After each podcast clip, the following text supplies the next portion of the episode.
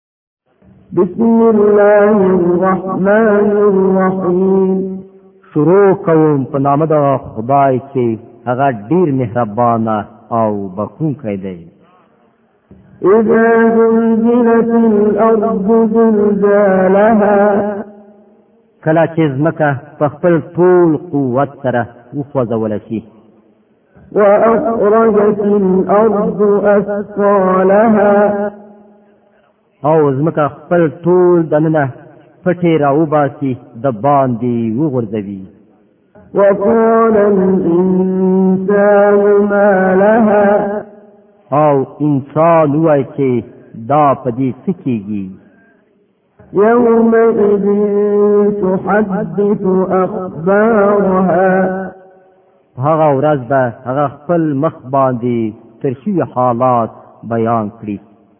بأن ربك أوحى لها